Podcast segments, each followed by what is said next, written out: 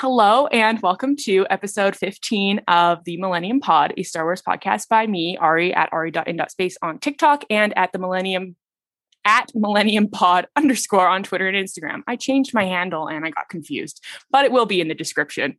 Um, today, I'm super excited because I have not one, not two, but three incredible guests. Um, super, super excited. So, why don't you guys go around, um, share with us your name, your pronouns, where we can find you on social media, and all of these lovely humans have their own podcasts, and I would love to hear about those as well. So, let's just go in the order I see on my screens. We'll go with Kev. Go ahead. Hello, I'm Kevin. You guys probably know me as Kev. My pronouns are he, him. Um, and what was the what was the next name? Podcast? Plug the podcast? Yeah, plug your podcast. Okay. uh, my podcast is called Back to Jakku. You can find it uh, currently on YouTube and Spotify. I'm working on getting it on Apple Podcasts at the moment. Uh, next episode should be it's in development at the moment, so that should be coming out pretty soon.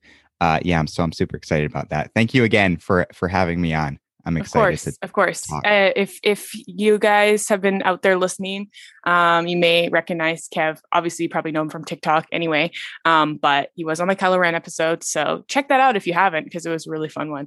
Moving on to Camila. I'm introducing you guys for you. You're welcome.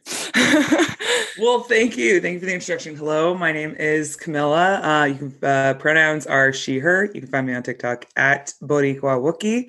Um, and podcast recently started a Star Wars narrative podcast, um, which is called Beings of the Galaxy. It is uh, it takes you on a journey guided by host Lannis Locke to discover the everyday slices of life that give greater meaning to our, our purpose in the galaxy.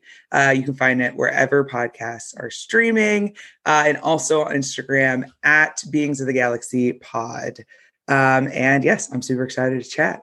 So thanks for having me back. Of course, yeah. And once again, Camila is also a familiar voice um, from the politics episode, which was also really fun. So check that out too if you haven't. And then finally, Ollie, our newest, our new addition. I know I'm I'm uh, so excited to join the Millennium Pod family. Um, my name is Ollie. My pronouns are they them. My social media is at Ollie Fresh. It's uh, with a PH. Um, I'm on pretty much every website. Um, and I am a co host of the podcast RuPalp's Pod Race. Uh, it is a queer Star Wars podcast, and we basically have been wrapping up episodes of The Bad Batch, and we have a bunch of fun segments. We are at RuPalp's Pod Race on pretty much every social media platform, so check us out. Yeah. Uh, Ollie's podcast is really quite hilarious. If you need a laugh, I'm laughing out loud all the time when I'm listening. It's it's so funny. Um, so today's or this week's episode, I guess, is going to be the first of a two-part um, Bad Batch episode with the same same people, um, and basically we're going to break it down so far. So, as of recording this, we are we've seen up to episode eight. So, spoilers up to episode eight of the Bad Batch. Um, we're going to just like talk about it so far, um, how we're feeling. I'm feeling bad, but you know how we're feeling in general, um, and then um, go ahead and we're going to kind of make predictions and then i guess you know in eight weeks or so we'll get together again and see you know if anything we we predicted panned out. Um, but i'm pretty excited. But to just kind of get things rolling i think we should go around and say our favorite member of the bad batch. I know for some of us this may have been a difficult uh difficult thing but um yeah. So whoever wants to go first just just go ahead. Tell us your favorite member and why I can go first. Sounds good. so, good. I had a very difficult time choosing this um, because it's like choosing between my children. I love all of them dearly. When I watched the Bad Batch episode or arc in Clone Wars, I was like, they're fine. But now I'm like, I would maybe die for any of them if they asked me to. Um, at this point, it's sort of a choice between Echo and Hunter.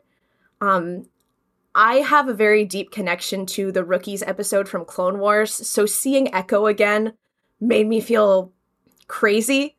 And it's really nice to see him being characterized um, because in the Clone Wars, a lot of the perspective you get on Echo is through someone else. So initially, a lot of what you see, you know, in terms of Echo's characterization is through fives and then later it's through Rex in season seven. So now you're really seeing him become his own character and tell his own story from his perspective. And I'm love that. But I also love Hunter because he is the dad of the dad batch. So, you know, I again, it's very hard to choose. It's like picking between my children. Fair enough. that's a good that's a good answer. I like that. Um who wants to go next? I'll uh, I'll take it next. So I'm probably in the minority of of Bad Batch fans of who my favorite member is, but from day one, from the first episode of season seven of the Clone Wars, it's been Crosshair. I just think Crosshair is the co- coolest, coldest dude uh, in the galaxy, and I've always liked the sniper character. Doesn't matter what it is. Like I always think the sniper is just the coolest. Um, and I love the way Crosshair is just kind of no nonsense, the way he kind of carries himself seriously. Uh, the toothpick is cool. Um, and, you know, I just think I just really like Crosshair. Um, so I was very emotionally hurt this past episode, but we will uh, we'll get into that later. Yeah, that's uh we got the this this episode we really saw the cold side of Crosshair. Um but that's cool. That's cool. You're right. I think you are in the minority, but I think that's cool. You know, every clone deserves some love. So, um, Camila, do you want to go?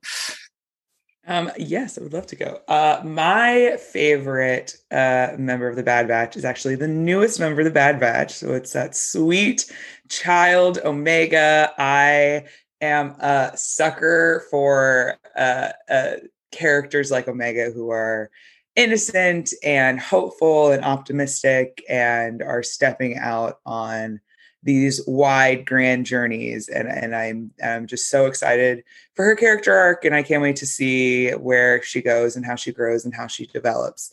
Um and she's just her theme man is so beautiful and stunning and truly every time omega's on the screen uh my heart just gets so happy so it's definitely omega and this past episode also was a little rough for omega fans um just i think every fan in general it's a rough episode so but excited to talk about it Yes. Oh, that's such a wholesome answer. Omega is so precious and you're right. Her theme is incredible. Oh my gosh. All the music in this in this show is just wow.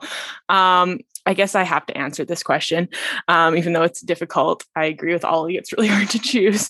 If I had to choose, though, I think I think I'd pick Wrecker as of right now because I just love how much he's like stepped into this role of like uncle vibes and just like how much he cares about Omega. Like obviously Hunter does too, but he's more in that like strict kind of father figure role.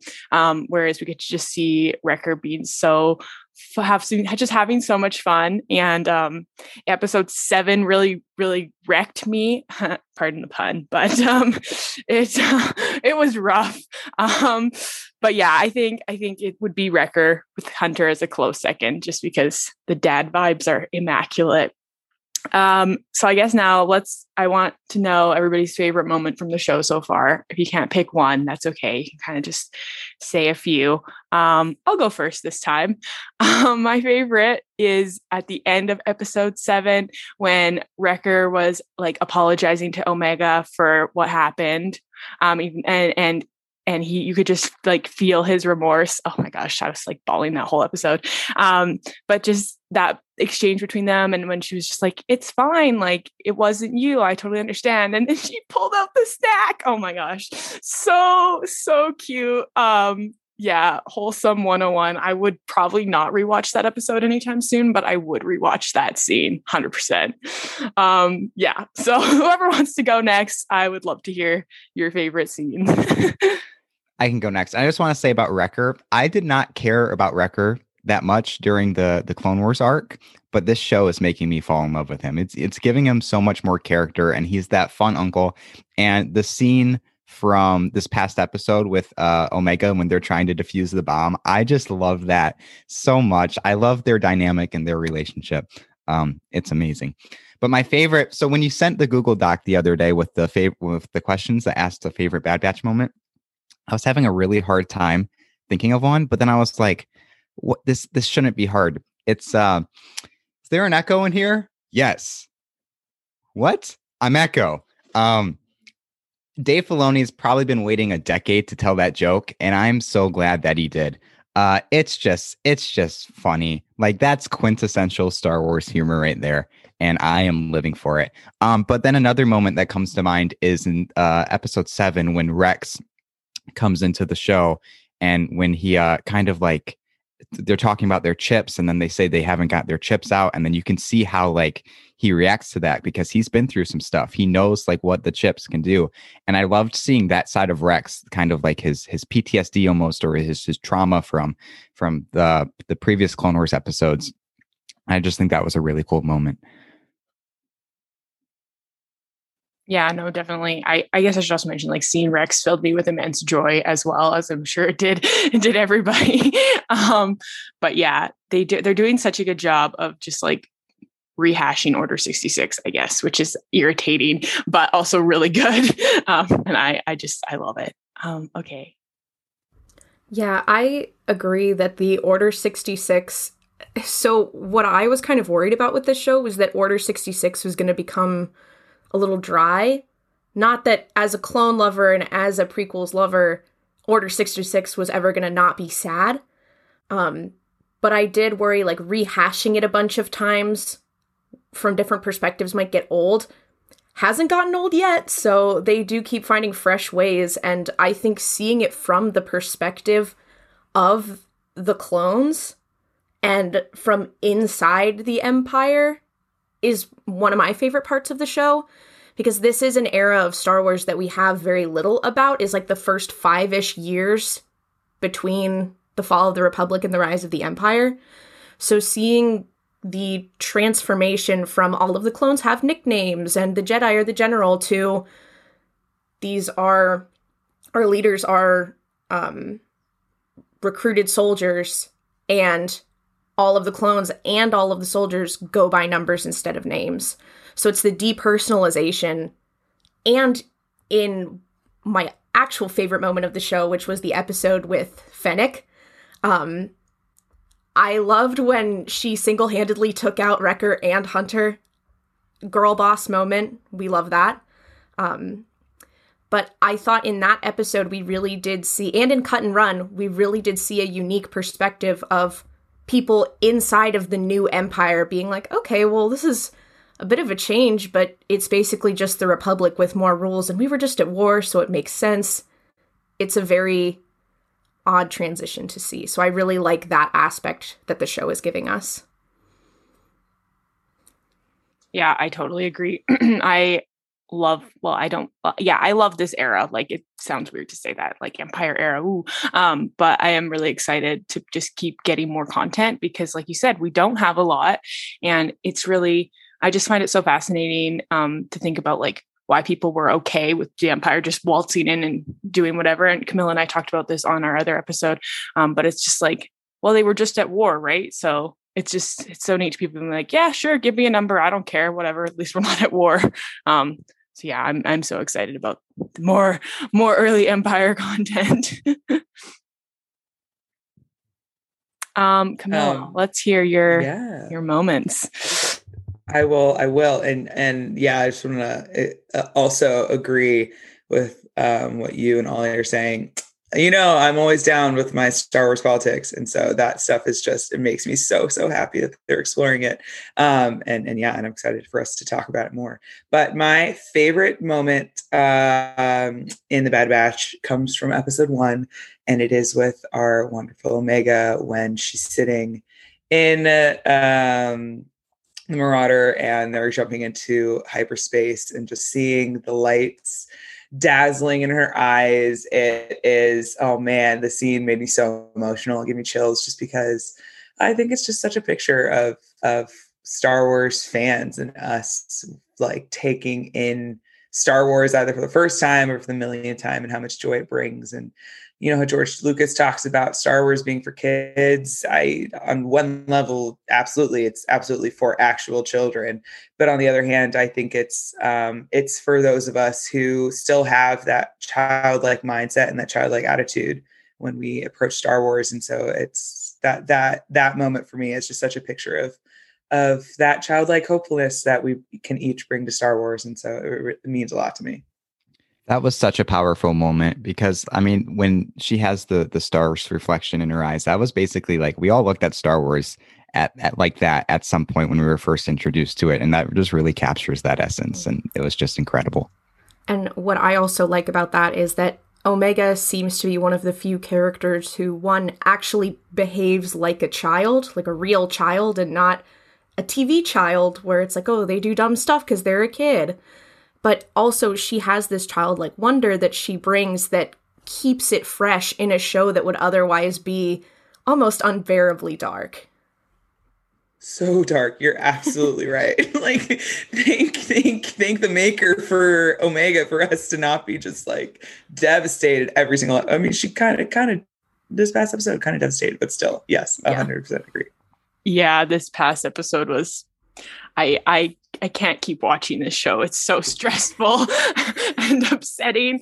Um but yeah, that's actually, uh, you know, I'm glad you went last because my first like official question um, was gonna be, you know, about Omega. I just want to chat about her, like who is who is this amazing, perfect child, um, and like do we do we have any ideas why she was created i mean we know the kaminoans like obviously really want her back because now they've sent two bounty hunters after her um but like why Oh, you so, look like you're ready to say something. I am because I have been thinking about this since I watched the episode. Because in the episode, it is implied that Nala Se hired Fennec, and Lama Su, the prime minister, who I hate, hired Cad Bane.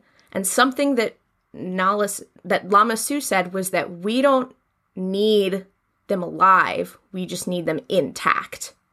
So he specifically said intact. So I'm like, a lot of what I thought about Omega, now I'm like, oh, well, if they don't need her alive, that changes yeah. things. Because I thought it was going to be something like maybe she specifically has an ability that's like something they didn't plan for. Right. But now I'm like, if it's in her DNA and not in her mind, what does that mean? What's going on here? Yeah, I actually I think I was so traumatized I didn't even realize that. So I'm glad you mm. brought it up. But yeah, that's wow, that's even darker. Wow. yeah. I love a I love a show that says not only we don't need the child alive, but also says, yeah, aim for the child. like, yeah, let's let's give the child a break here, Dave. yeah, I think I I think I mentally checked out by that point. I was like, I can't. Not two dark episodes in a row. Like, come on. Um, yeah, that's actually really interesting. Uh, I don't know a lot about like DNA and what could be in in Omega's DNA that would be so valuable, but like I guess probably for more cloning purposes, right? Like we know the Kaminoans are big, big, big into cloning. I don't know. um, yeah, and so then my other question is gonna be like, does she have powers or a mutation? But again, it's like, well, if they don't actually need her, maybe not. But also, if that mutation or whatever is in her DNA, then I don't know. I don't know, you guys. This is it's going to be really interesting to see where they go with that. Yeah. Because I think we all have our theories and everything, but I have a feeling it's going to be something that like nobody expects. Um, yeah. It's uh because obviously the Kaminoans they don't, and I think they said it in the show, they don't create without a purpose. So Omega obviously has a purpose. It's just what is that purpose going to be? I don't know. I'm super excited to find out because I think it could be literally anything. Yeah. Mm-hmm. No, I agree. And I feel like they almost like really haven't given us enough to actually create solid theories on. Like all we know is that they created her and they want her back at all costs, right? So it's kind of like who knows? Yeah. Doesn't um in the episode, in the past episode, don't they mention something about a contingency plan or am I making uh, it up? Well, that's that's been a theme in the first episode they talked about that too, is that they have a contingency plan in case um you know the republic is like we don't need your regular clones anymore or the empire sorry so i think that omega is that contingency plan and mm-hmm. the theory that i've seen thrown around a lot is that Omega is a clone designed for not for warfare. So a clone designed to fill other positions. And what we've seen from Omega so far is that she is a very fast learner. Mm-hmm. Um, and we see that specifically in, I believe it is episode um, three, uh, where they fight the monster oh, that eats yeah. electricity. Yeah. Where she watches Hunter track, and then three seconds later, she starts tracking the monster. And I think that it's just a very. The idea that she adapts really well could be something. And I'm more inclined to believe that than the idea that she has like a power. Mm-hmm. Mm-hmm. But I'm not, you know, again, yeah. like there's not quite enough solid evidence yeah. for me to feel mm-hmm. like that is the case. Yeah. yeah. I lean I lean toward force sensitivity because so I had a conversation um a few weeks ago with um um a friend of mine, Bailey, who is on TikTok at Tinkerbale underscore. Um, and we were talking about Omega, and she was talking about how obviously Omega is the last letter of the Greek alphabet, and there's been talk of her being the last clone. And so she was talking about how she could see Omega being the last attempt to make a force sensitive clone. And in my mind, how how that makes sense to me is that it it could be a way for the Kaminoans to be like, don't get rid of us. We can make force sensitive clones. This is an asset to your new empire, which they haven't brought up in a while, and I can't wait to hear them say it again. Um, and then also, I do think that that connects into the future um, in Mando because don't we see like that scientist with a Kaminoan um, insignia on his on his shirt or whatever and so obviously he's doing something with force sensitive cloning so in my mind that's that it makes sense to me for omega to be a force sensitive clone but having been the Kaminoans doing this on their own as their contingency plan to still be relevant for the empire and not be completely shut out. And Project Harvester is the project that involves force sensitive kids. Mm-hmm. And I mean, Palpatine hired Cad Bane in the Clone Wars to go get force sensitive kids. So it would not be a far stretch for the Kaminoans to be like, yo, your leader wants some force sensitive kids. We'll do our best to have you covered. Mm-hmm. Right. Yeah, that's actually that's some good that's quite interesting. I didn't I cuz I had heard people saying, "Oh, maybe she's force sensitive." And I was like, I don't know, but that's like actually like sound logical reasoning for why they would want to make a force sensitive clone because I mean, you're right. At this point, the Empire and uh what's his face? I keep forgetting his name. The guy that Rampart. Yeah. Freaking I'm never gonna remember that. Um you like he doesn't want clones, right? So I mean you could totally see it like last ditch effort. We gotta we gotta keep stay going. Yeah, that's uh hmm. I think it would be cool too that if if they went with the force sensitive route just to get that connection to Mandalorian with with Dr. Pershing and, and Grogu, um, because I think that would be really cool to see them kind of tie these two projects together. Yeah. Yeah, it's kind of cool with all of the, like the Disney projects right now. They kind of seem like they're all going to be like tied together and we're going to have like this massive Star Wars universe that's like really coherent, which is pretty cool. Um, but yeah, Okay, so the next thing I kind of wanted to talk about was um, kind of like the early rebel activity we might be seeing. I'm not sure. It hasn't been like made official, but I do feel like, you know, Trace and Rafa are working for some form of rebel cell potentially. Um, I mean, we saw Saw Gerrera. He's still out there. We know he's active based on, you know, other Star Wars material. And uh, I also want to know, I'm, I'm, pouring all the questions out at once. We can just talk about it. I also want to know um, what, like, what is our, our man Rex up to? Because it kind, I'm getting the vibe it's something rebel-ish, but we know from Rebels, the TV show, that he's not really involved in the rebellion at that point until they go and get him.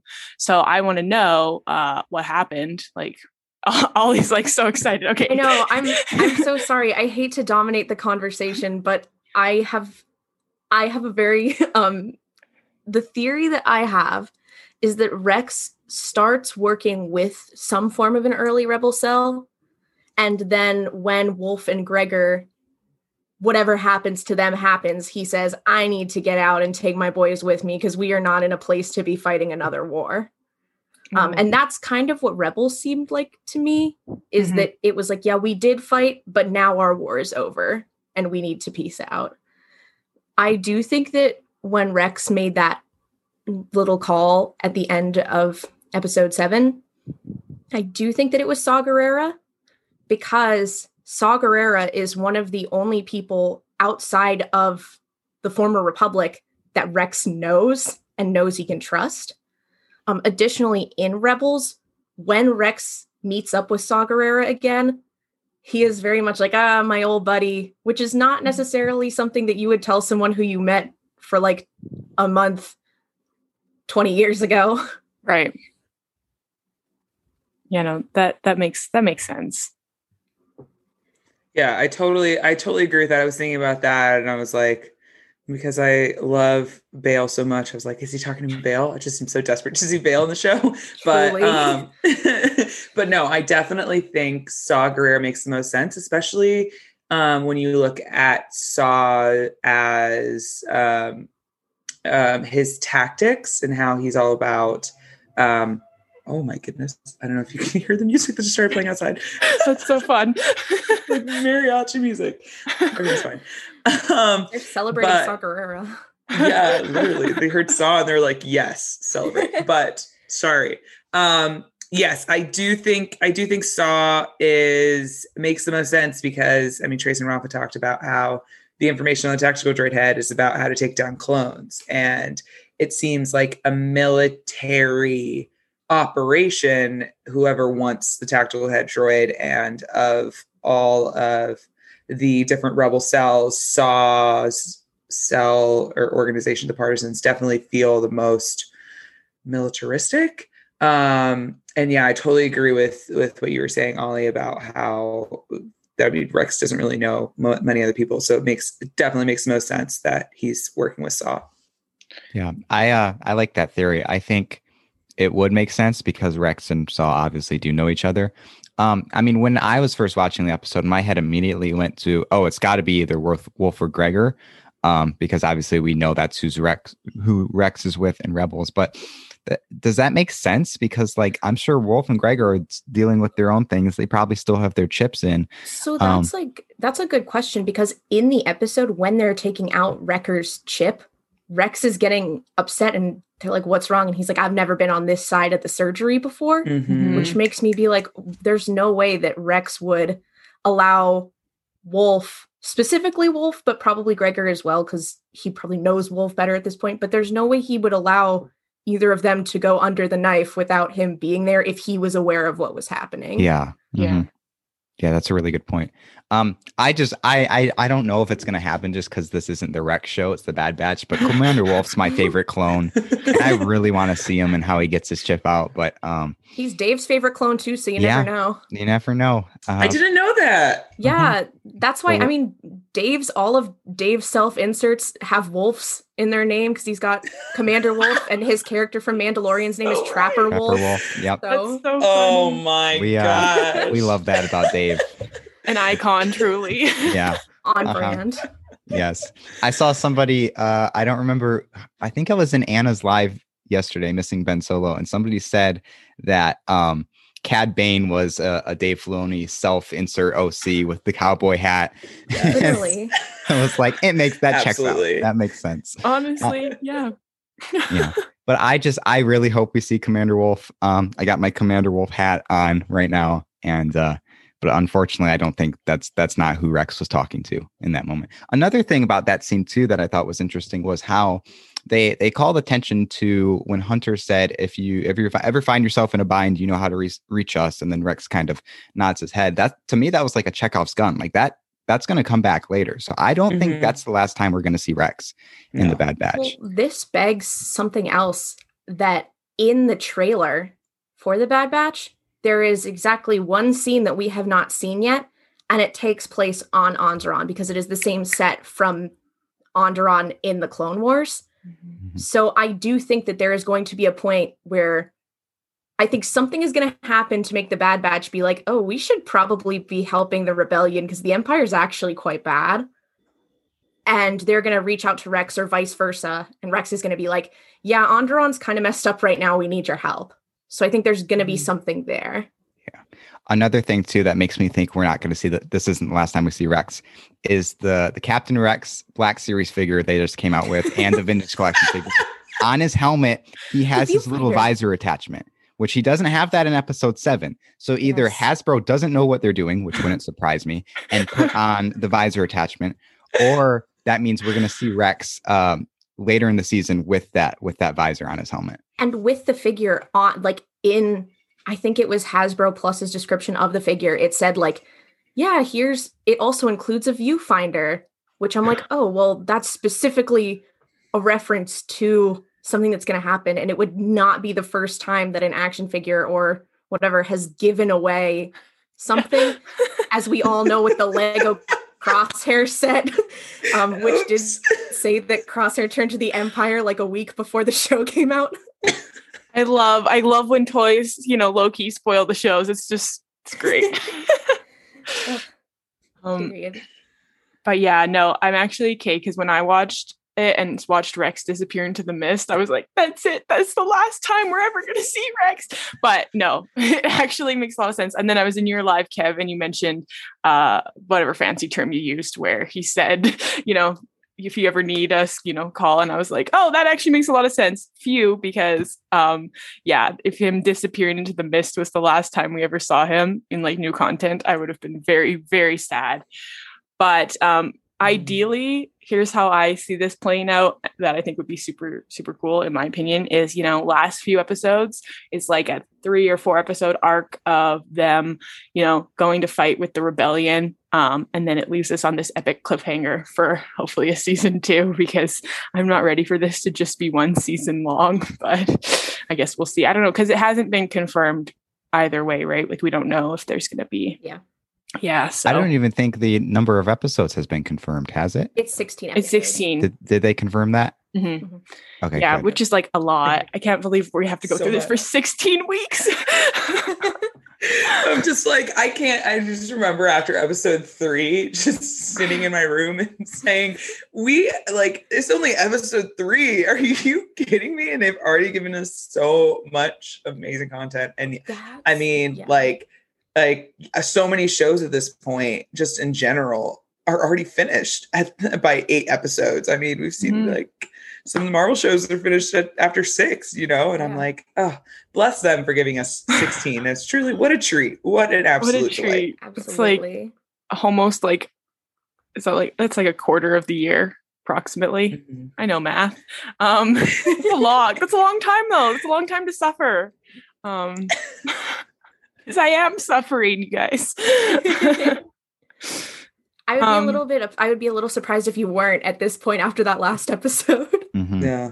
yeah that was that was a time and a half um we'll get to that shortly here um but yeah i think i think i w- did want to say um i forgot and then i remember what i wanted to say actually is that i do think it it saw it does make the most sense for who rex is talking to if we assume it's a rebel cell because he's really like the only other or some we don't know because he's really like the only rebel cell that's like kind of actually a thing right now because like based on the ahsoka novel Bail's cell doesn't really get formed until like at least a year, if not more, um, after Order 66. And I think we're still within that first year.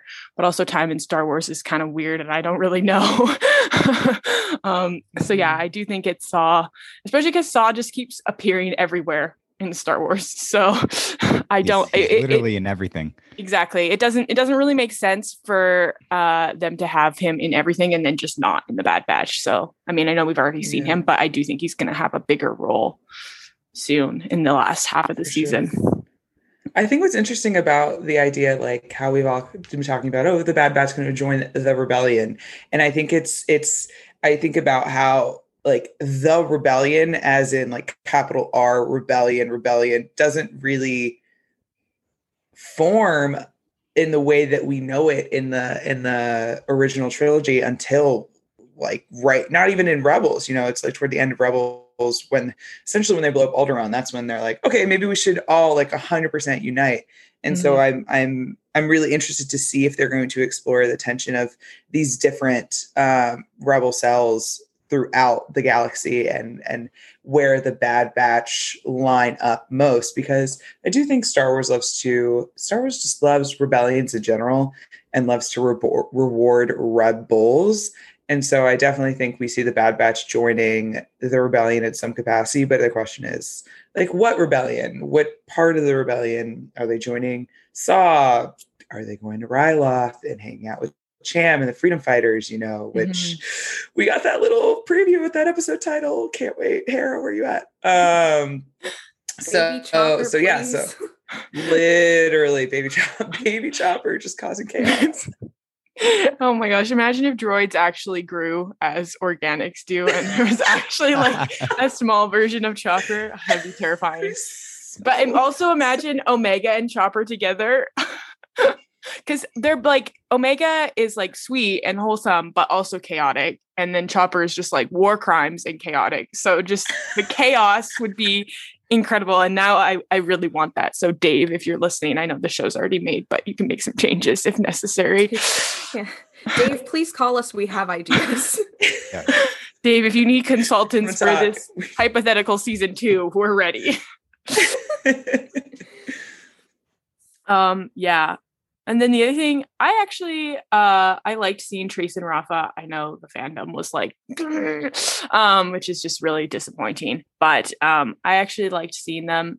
Um I thought for me it added a bit to their characters, even though like I know they had a whole arc, but I don't know. I just liked seeing that, you know, they took what they learned essentially from their arc in season seven and are, you know, using it to do good. And it was also just like, oh, Ahsoka's legacy lives on. Um, yes. So yeah, I kind of hope we see them again. I know that's uh, probably not the opinion of a lot of loud Star Wars fans on the internet, but um, I do hope we see them again because I think I also like their dynamic with the Bad Batch. I just kind of thought it was funny. When uh when we went to Corellia that episode, I was kind of expecting to see either young Han and, and Qi'ra yeah. or like mm-hmm. somebody else from Solo. So maybe maybe Lady Proxima, maybe or like Moloch, the one of mm-hmm. her, you know, people. Um, yeah. so I think it was almost weird that we went to Corellia and didn't see anybody we already knew because this show is all kind of all about giving us characters that that we already know. Um, yeah. so when they said that they were going to Corellia, I'm like, oh, we're gonna see some people from Solo. Uh, yeah, uh, but we yeah. didn't. It's similar to how everyone when they were like, "Oh, we're going to Bracca. Are we going to see Cal Kestis?" Mm-hmm. Um, but yeah, I also was like, "Oh, is young Han going to be here?" Because basically, the only thing I know about Corellia is that that's where Han was. Um, but I agree. I have some conflicting feelings about the Martez sisters. Um, not because I think they're bad characters. Um, I actually really like them. I think a lot of it is that they play into certain um uh, like it's almost like you see this a lot with women characters where people hate them for traits that if a male character had it they would not hate them for as much. Mm-hmm. um retweet. Yep. And my problem is i think that there are some there were some points where rafa would say things to trace and i'm like oh that's so rude. But then i'm like but it, she is a very complex character so i really like that. So mm-hmm. it's like even if you think they're annoying or you don't like them as characters or you don't like them as people, you can still say like it's really interesting that we get to see women who are written differently, who are written yeah. not to fit into an archetype that already exists. So you know. I was that's kind of where I feel on them. I would love to see them again. Yeah, I agree because I think a lot of the reason why I kind of disliked them in the their arc was my own internalized misogyny because um again, like same as what you're saying, a lot of uh like I was like, why are you doing that? Why are you being like that? And then I was like thinking about it after, and especially after this episode when I was like, oh, I actually like them more now. Um, and I was like, you're right. If it was two male characters bantering like that and like being rude to each other, I would be like, huh, that's funny. But for some reason, we're like conditioned in this society that like women aren't allowed to be tough and rude. Um, yeah. um, so yeah, I that's why I do kind of want to see them more because I, I do think it's important to see, you know, not just the Leias and the Padmes of the world. Um, and again, like they're almost like, I mean, Star Wars does an okay job of having different female leads, but again, uh, most of them do fit into that very much like Leia, like strong, but also like soft at the same time. Whereas like Yeah. Rafa, especially, is just hard is the word I'm going to use to describe her. So I I do hope we see them again because, like I said, I think it's I think it's important because women aren't all the same. Um, that's my feminist rant for the day. Yeah, yeah. And I also love that like they weren't created, you know, I think a lot of the women in Star Wars are created to serve a man's purpose. And they weren't. Like Mhm. essentially were created to serve, yeah, they were created to serve Ahsoka's purpose. So so that was cool to see women created to serve another woman's purpose, you know, in her development. Um, so that that I really enjoyed that. But I uh, I, I, yeah, I, what you were saying earlier, Ari, about um, the continuing, showing the continuing legacy of Ahsoka and how, how like truly the seeds that she planted in their lives, like teaching them how to go, do good. Now they're carrying that on, and and I love the end of their episode when uh, uh Raph is talking with Hunter and how she's like, um, how how she asks Hunter, "Why are you giving us tax droid head?" And Hunter's like, "It's the right thing to do." Like that is such you see you see it's the right thing to do all over Star Wars, and and I love seeing characters who are not doing the right thing learn how to do the right thing and and and find like their internal moral compass somehow shifts into the direction of what the right thing to do is. Um and it's it's really great to see those two characters and and how they've learned after the clone wars to to do the right thing and to move into that path. Um and and i also hope to see them again as well Yeah. Yeah, that's such a good theme in Star Wars. Oh, wow. Star Wars is amazing.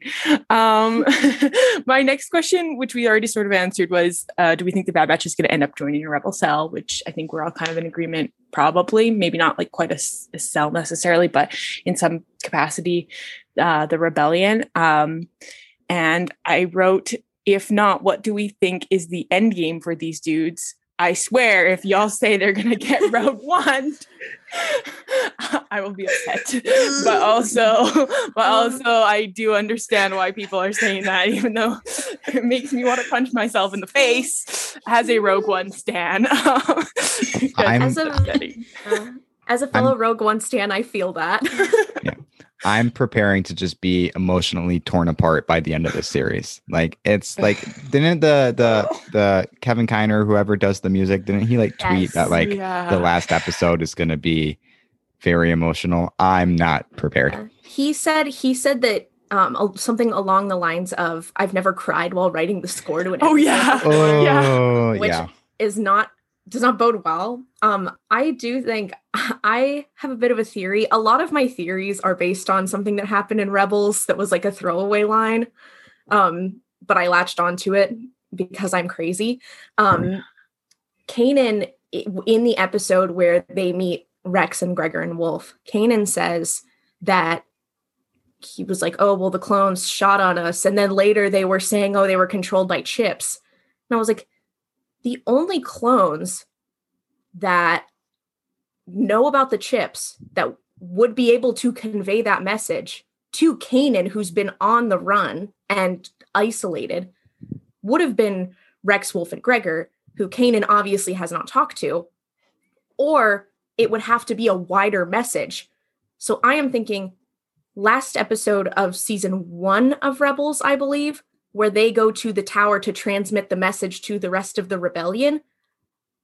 I feel like the Bad Batch is going to have to be the clones who tell the world, like, hey guys, there's a whole chip situation going on right now. And then they get Rogue One while they're doing that.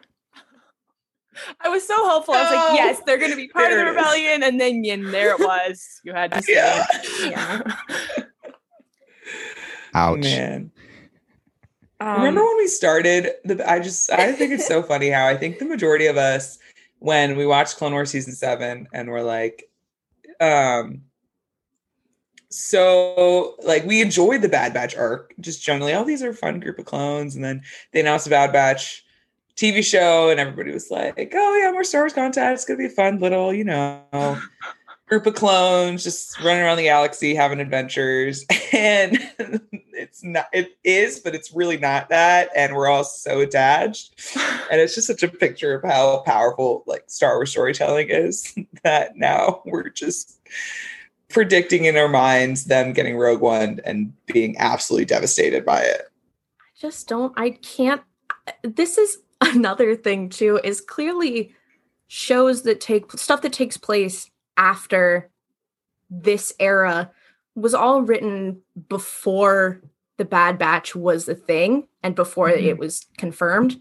So I can't keep saying like, oh well, it didn't happen. They weren't in Rebels or they weren't in any of the subsequent media so they didn't they didn't show up there so they must be dead which is the theory that i think i and a lot of people are going off of is if the bad batch was still alive during the rebels timeline there was no way that rex would not be like hey guys um what's up can you give us a hand however the more i think about it and i think camila said the rebels are very splintered right now you don't really see them really solidify and team up until like the end of Rebels and the destruction of Alderaan. Mm-hmm. So it could make sense that the Bad Batch is still around and is working for the rebellion, but maybe for a different cell or in a different way. And Rex didn't call them because he was like, they've got their own stuff going on. So right. I'm in this constant mm-hmm. state of hopefulness. I'm I'm expecting the worst, but hoping for the best. Yep plot mm-hmm. twist um the bad batch actually joins saw and then it ends up getting rogue one on jedha in rogue one. And we just didn't why? see them. I, why I would you say that? on the rest of my life without thinking about that. Oh no. Listen I'm sorry to Ollie and Kev, but Camila, I'm not sorry to you because you put me through a lot of pain with your predictions so far. So, um, I, hey. I, don't think I don't think that's probably a real thing, but um, I also do like the idea of again. I'm so sorry for being a rebel stan on main, but um, the idea that the the Bad Batch was with the group that killed Kallus's team is very um a lot. I'm yeah that's just very funny to me.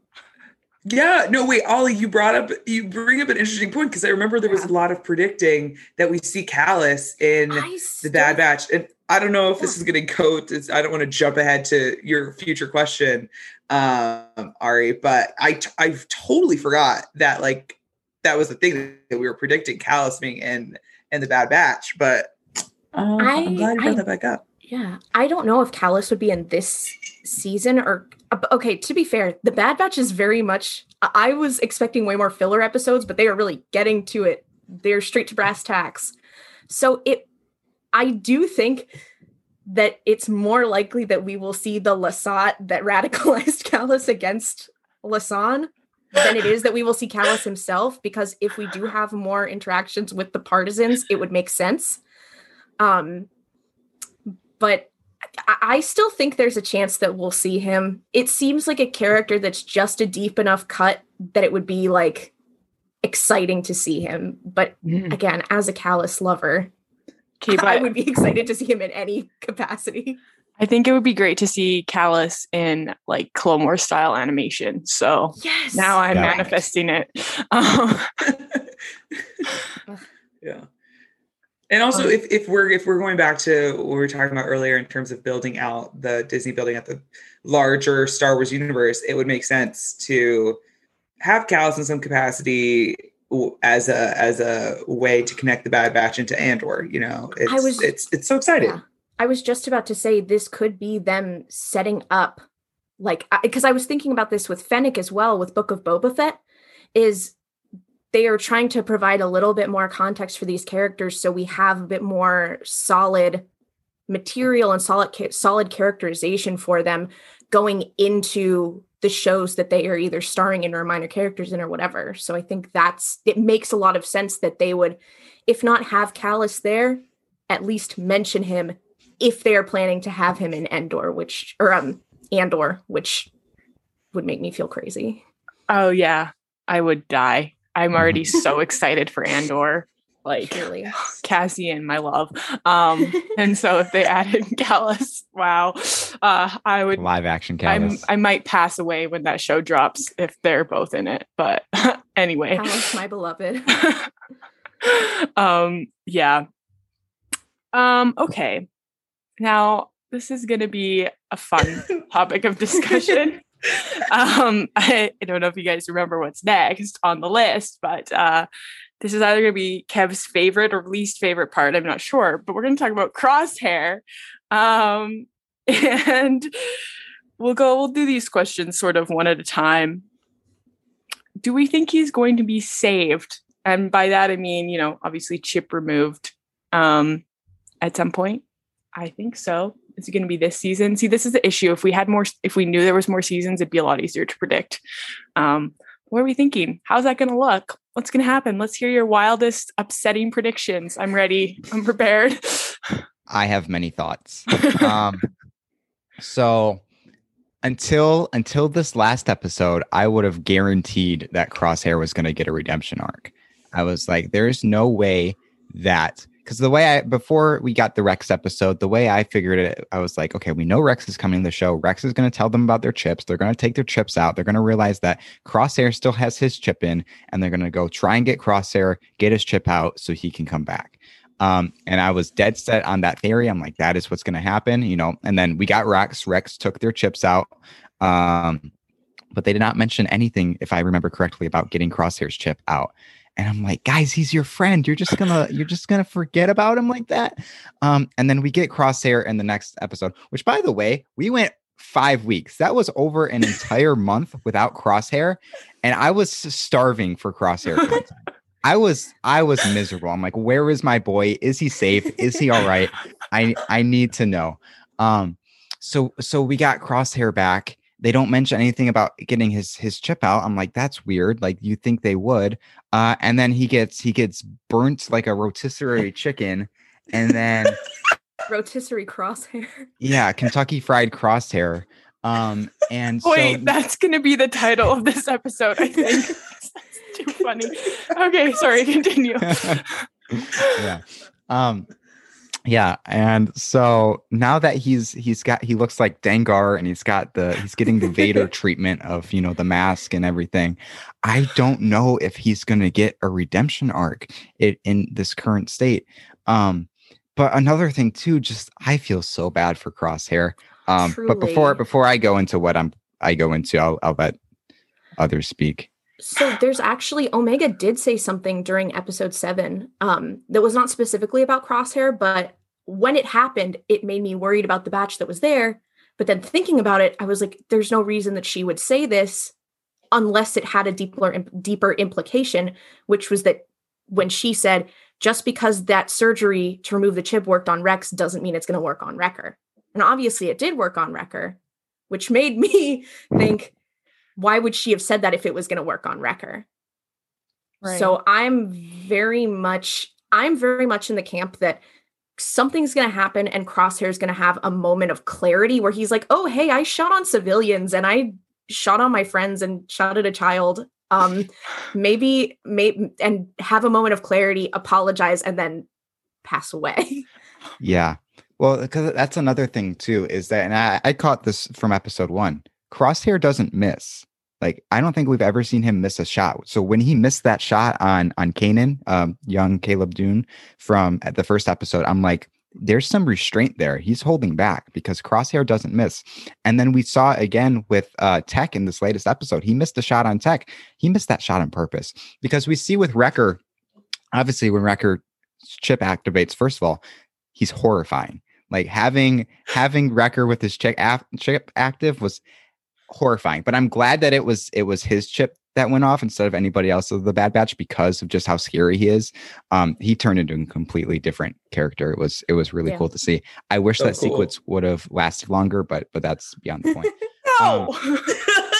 I, it was I obviously it was It it was was, so very good. emotional, I but was, it was gonna so good. pee my pants, Yeah. guys. Like his voice was so scary. I was like, Oh, man. So good. See, we see with Wrecker after he gets his chip out, he's aware of what he did because he apologizes to Omega about it. Um, so so that means Crosshair's got to know that that what he's doing. And I think he's showing some, he's obviously showing some restraint because he wouldn't have missed those shots. And obviously, like, he doesn't want this. Like, he didn't, he doesn't want to be controlled by a chip. So he's got to be miserable. And that just makes me so sad. And now that he's injured and that his face looks like that, I feel, I feel so bad for him. I was literally sitting at work yesterday I work at a golf course. So I'm sitting in the in the cart barn just looking out at the golf course, just blank staring, sad about Crosshair's face. Like I was genuinely sad about Crosshair at work. And I've I, That's so I haven't valid. I haven't been this hurt um from Star Wars since episode 9 when Snap Wexley and Ben Solo died. And I'm really I'm not a fan of the way the show is making me feel. If if I it's not fun. It it's really- not fun. It's some- not. I did not think about the fact that the re- that Wrecker remembered what he did, and I am now thinking about all of the clones who are under the control of their chips, being like, "Yo, like all of the clones that killed their Jedi are now sitting there like, I know what I did, and I'm trapped in my head." And that, be Yeah. like, I had always kind of like thought that that might be the case, but I never really thought about like, oh, they actually just confirmed that until right now, and now I'm very sad. Thank you. Yeah. Oh man. Cause like even if you think about like um Rex, like at in in season seven, when he like tells Ahsoka he's like, I I tried to kill you. I'm sorry. And you think about the fact that now he thinks about that probably every day. Um ow, ow. I, I hate it here. And so the next sort of crosshair-ish question I had was what does a redemption arc slash story look like for somebody who's under mind control? I know that's like a very deep question. Um, because like really and it's hard because we don't really know how much the clones are aware of what they're doing in the moment right? Like we know they remember it after but like in the moment are they like really fighting against it but still you know doing it? Or are they like completely you know not in their right mind while they're doing these things? I don't know because we don't really know but like yeah what does like what would a redemption arc look like? Like do you have to because like i don't know have you guys all seen I assume that everybody who's a Star Wars fan is also a Marvel fan. Um, and so, um, you know, if you've seen like the Falcon and the Winter Soldier, um, the TV show, we see the Winter Soldier basically Bucky trying to like go around and make up for everything he's done when he was under mind control. And like, is that like the same sort of mind control that the clones have? I'm not sure. Um, but again, like, how do you live with that? Also i don't know there's like so much when you're like it really wasn't my fault but also i kind of knew i don't know it's a deep question and i want to know what you guys think. Yeah, I feel like Star Wars loves redemption stories, but doesn't like to deal with atonement because it's like Mhm. we're going to redeem this character and then they're going to pass away right after, so they don't have to deal with the their actions. Um, and so it's like one, it would be uh, it would be fan- fascinating to see like having to have see Vader and um, Kylo, Anakin, and Ben deal with like atone for their sins, you know, but obviously we didn't get that. And then at the same time, like they aren't under mind control in the way that Crosshair is. And Mhm. so I think it, I think it would be amazing to be able to see him be redeemed and whatever that looks like in terms of him, you know, being under mind control. So I think it's it's breaking out of of being under control of the inhibitor chip. But Mhm. then I think what's more interesting about his redemption arc is turning it into an atonement arc and how he deals with what he did and and and that's what that's what I think like Bucky's story is and and Falcon and the Winter Soldiers it's Bucky coming to terms with what he did and finding peace and and atoning for his sins and and it would be so amazing to see Crosshair do the same thing. Yeah. Yeah i think that would be a really cool um arc especially because like you said you know the other main redemption stories we have in star wars are really vader and kylo and they just die i mean i guess sort of like Kallus is a pretty good redemption story that's like he actually did the work I would I would say like Kallus I think is the only again not to be a Kallus stand on main but I feel like Kallus is really one of the only characters that we see in Star Wars that truly has a redemption arc other than Mhm. Ventress but that really like that kind of happens at the end of the Clone Wars but you really only see the effects of it in Dark Disciple which is Mhm. the book. I need to read Um, it. it's Yes. a very good book. I would recommend it. It's on my um, bookshelf right now. I just I gotta get to it. It's very good. Um, my thing though, I think about Crosshair is so this is my um clone enhanced clone trooper to dark trooper pipeline that I believe might happen is I do Mm. believe now that Crosshair is a little uh, messed up, they are going to make more adjustments to him. And so dark troopers as I'm sure you guys probably know dark troopers are basically enhanced clone or enhanced stormtroopers that have like special enhanced senses and stronger abilities. Um, in the Thrawn books, in Thrawn Treason specifically, there are two dark troopers who are like, yeah, we volunteered basically to get altered to be like 10 times more evil and way better at our job. And I think that Crosshair is going to be like the prototype for that. So hmm. I think I would like to see Crosshair have an actual atonement and have, like see him put in the work of saying like how do you rectify what you did when you weren't in control of yourself. But I also think narratively speaking the way that they have set it up in episode 2 I think we saw him fire on civilians like point blank and I'm like I, I don't know like he straight up executed civilians and I'm like I would like to see him get a redemption arc, but I don't know how you come back from that. And it's not just because I know that a lot of other characters who have had arcs like that have done things that bad, but the way that they framed it in the episode, it was right there. Like you saw it happen. So it's almost like the way they're framing it shows like this is pretty bad. Mhm. Um, and I also think with my crosshair becoming a death trooper pipeline, he is going to continue to do worse things. So I do think it makes more sense for him to, in a sense of Kylo Ren and Darth Vader, have a moment of clarity where he's like, "Oh, I did some pretty not cool things," and then pass away. Um, because I don't know how you come back from that. If if they give my my boy Crosshair the the Grievous or Vader treatment where he becomes more machine than man, I might have to stop watching the show. I- I don't think I could handle that. That's that's not fun to think about. Well, and the Dark Trooper, the, the Dark Troopers, like from the Mandalorian, Moff Gideon was like the Dark Troopers, which were the the robots. They were like, we realized that the worst thing, like the biggest flaw in our troopers, was the person in the armor. So it would make sense that Crosshairs. oh, this is getting very dark, very fast. yeah. I do think, I don't know, this goes back to Crosshair and if his chip gets out and if anything happens with the chip.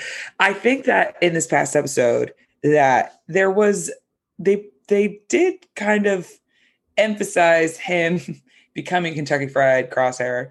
Um, and it does make me wonder if that had any effect on his chip.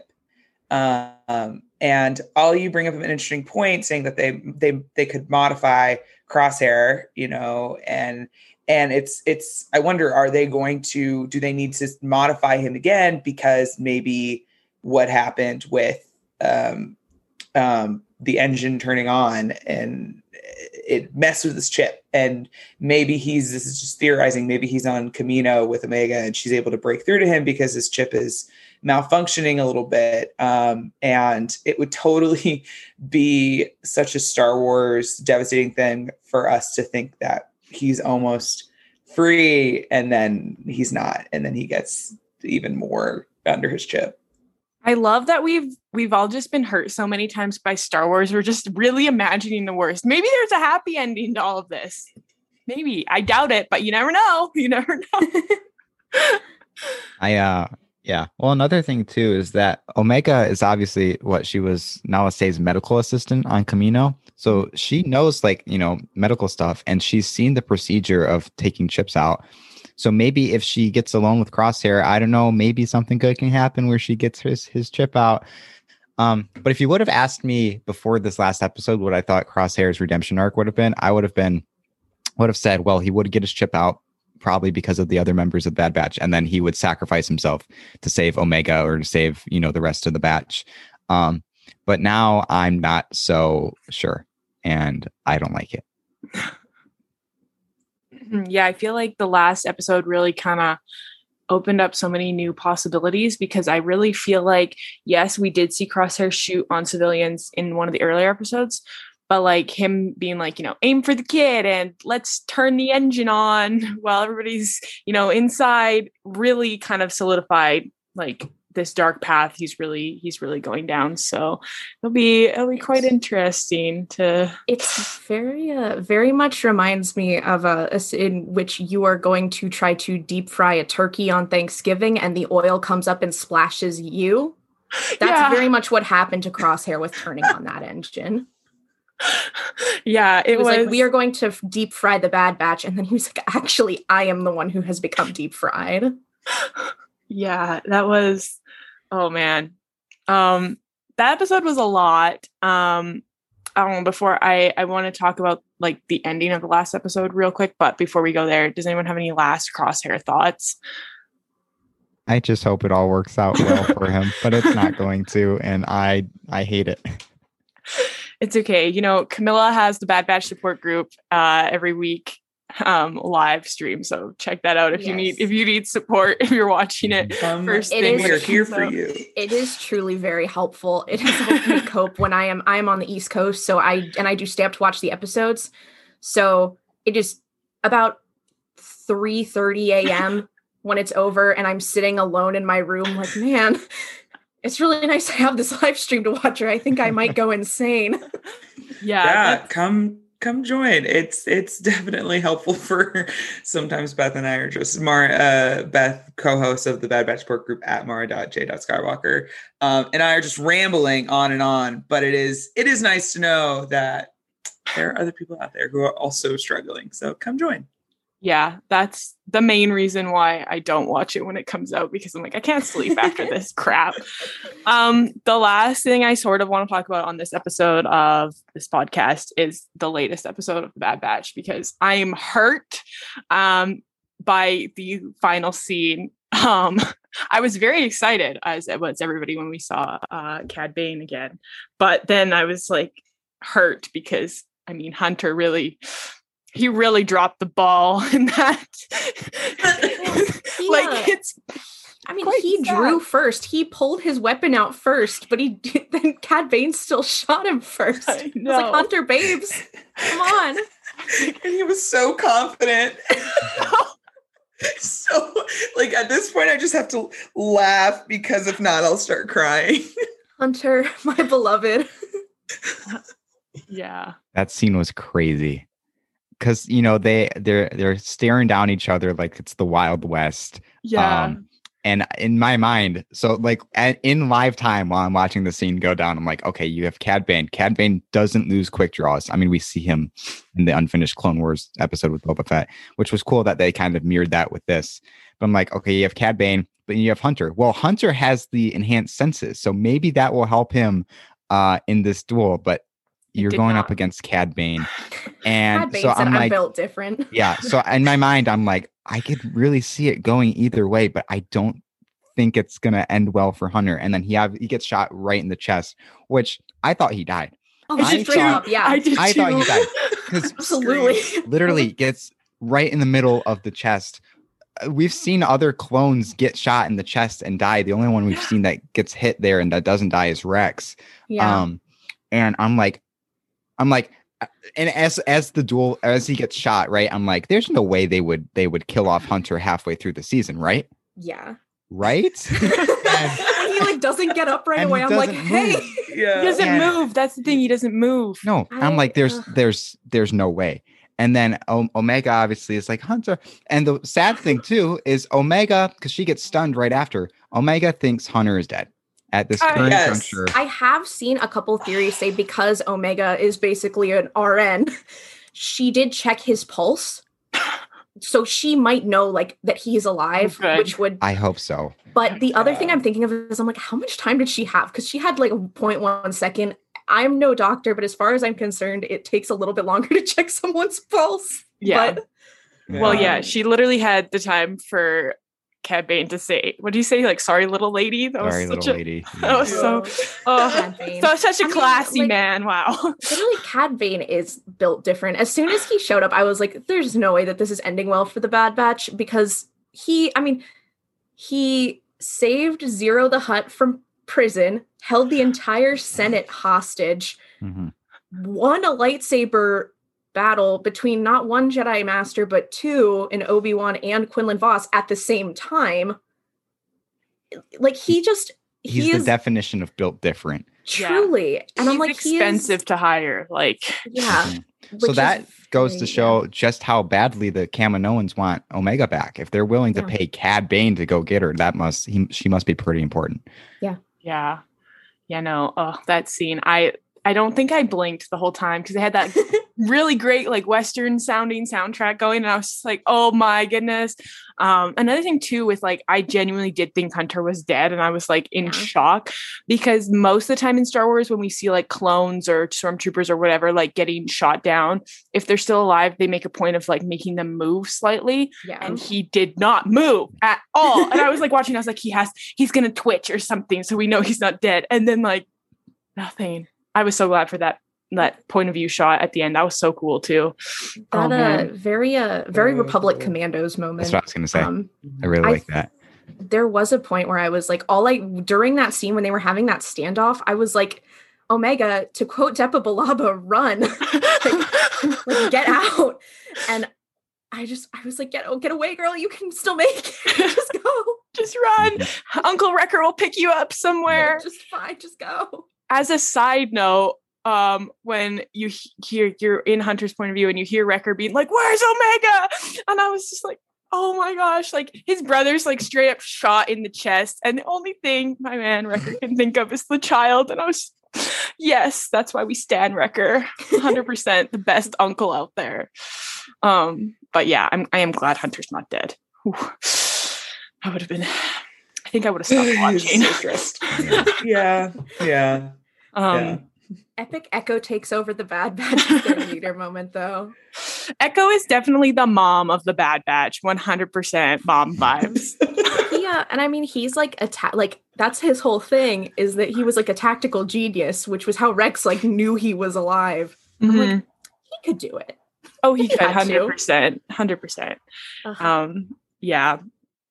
Well, I guess, um, do you guys have any like last thoughts or predictions? We've kind of just been going through our predictions as we go, but um, I, yeah, this is last thoughts um, before we wrap up here. I have something I really want to see. So we know how they've been bringing stuff from Legends into canon. There's one thing from Legends. If I could see one thing from this show, I want to see the Camino uprising. So that's from the original Battlefront 2 Mhm. game. It's basically, if I remember correctly, the Kaminoans get so fed up with the Empire that they create clones to fight against, you know, the stormtroopers and the Empire. Um, and I, I just think that would be really cool to see in canon. Um, in the game, you have Boba Fett kind of leading the Empire, but I think he's too young uh, at this point in the timeline to do that. So they would probably have to change it up a little bit. Um, but to see some clone troopers fight some stormtroopers uh, in canon uh, in the Clone Wars animation, I think would be um, super cool. Uh, and then uh, just kind of final predictions, I guess. I it's not going to be good. Either I think they're either all going to die or it's going to be one of them left standing and i think that would be either hunter just because he's kind of the you know the main character and i could see him kind of being the last one or if we're going to go with the uh, the domino theory i think it, it's going to be echo uh kind of either he'll be the last one surviving and then die or just um kind of be the last one uh being the last domino that falls um, I'm preparing for this show to emotionally wreck me. I will most likely be suing Dave Filoni for emotional trauma. Um, and yeah, those are just kind of my final thoughts. Yes, I, I agree. I'll I'll join that suing Dave Filoni to Filoni thing. If I see him at Class Star Wars Celebration lawsuit. next year, I'm gonna be like, sir, I don't even want a picture with you because you ruined my life.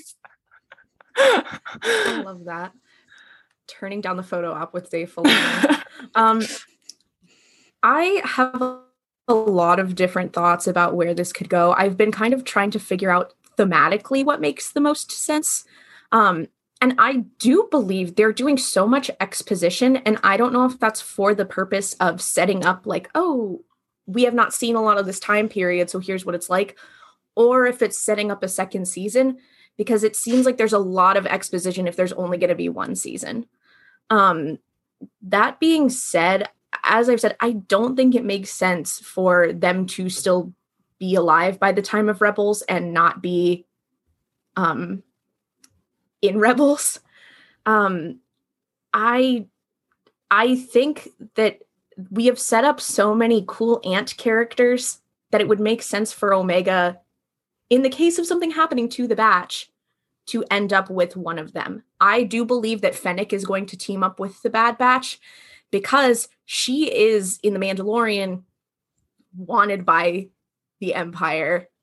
So I don't think she is going to continue to work for them. So I think now we will see her transition from bounty hunter who works to whoever pays her the most to actively against the Empire um, and against ISB, who is who wanted her before.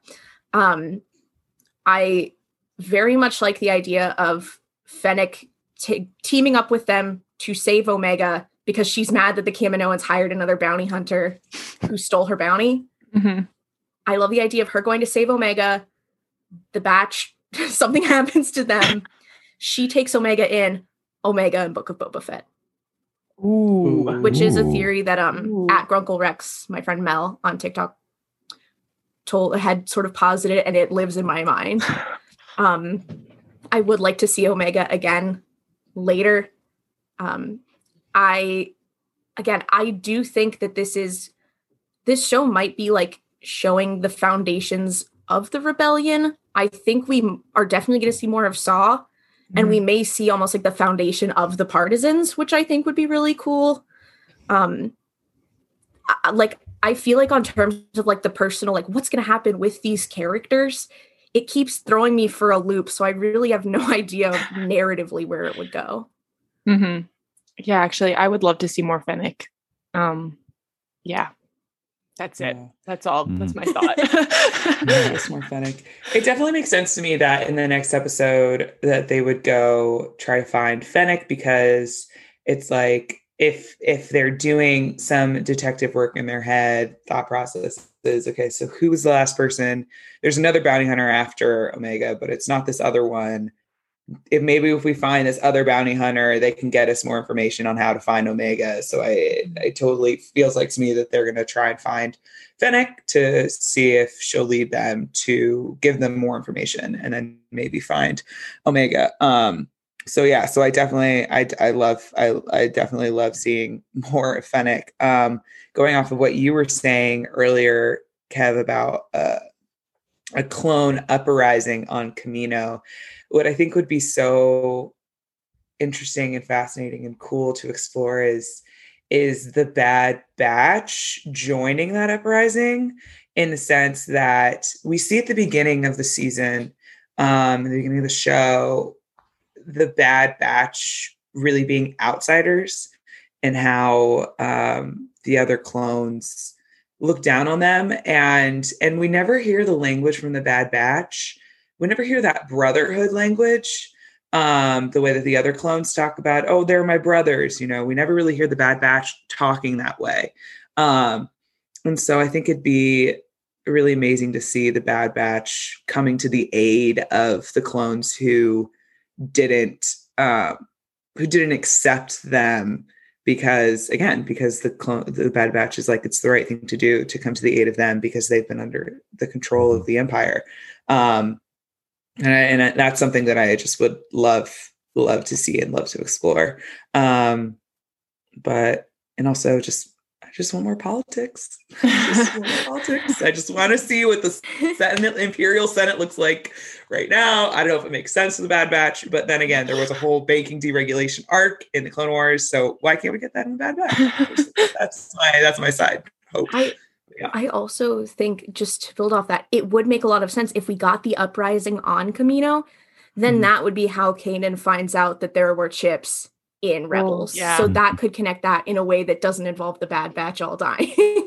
yeah. Yes. Um, yeah, but I did think in this episode too, we did see the Bad Batch firing live rounds at the clone troopers, which was something they did not do. They only fired stun rounds before. Mm-hmm. So it is really it would be really interesting to see them finally be like, no, this is the right thing to do. Let's let's give them a hand.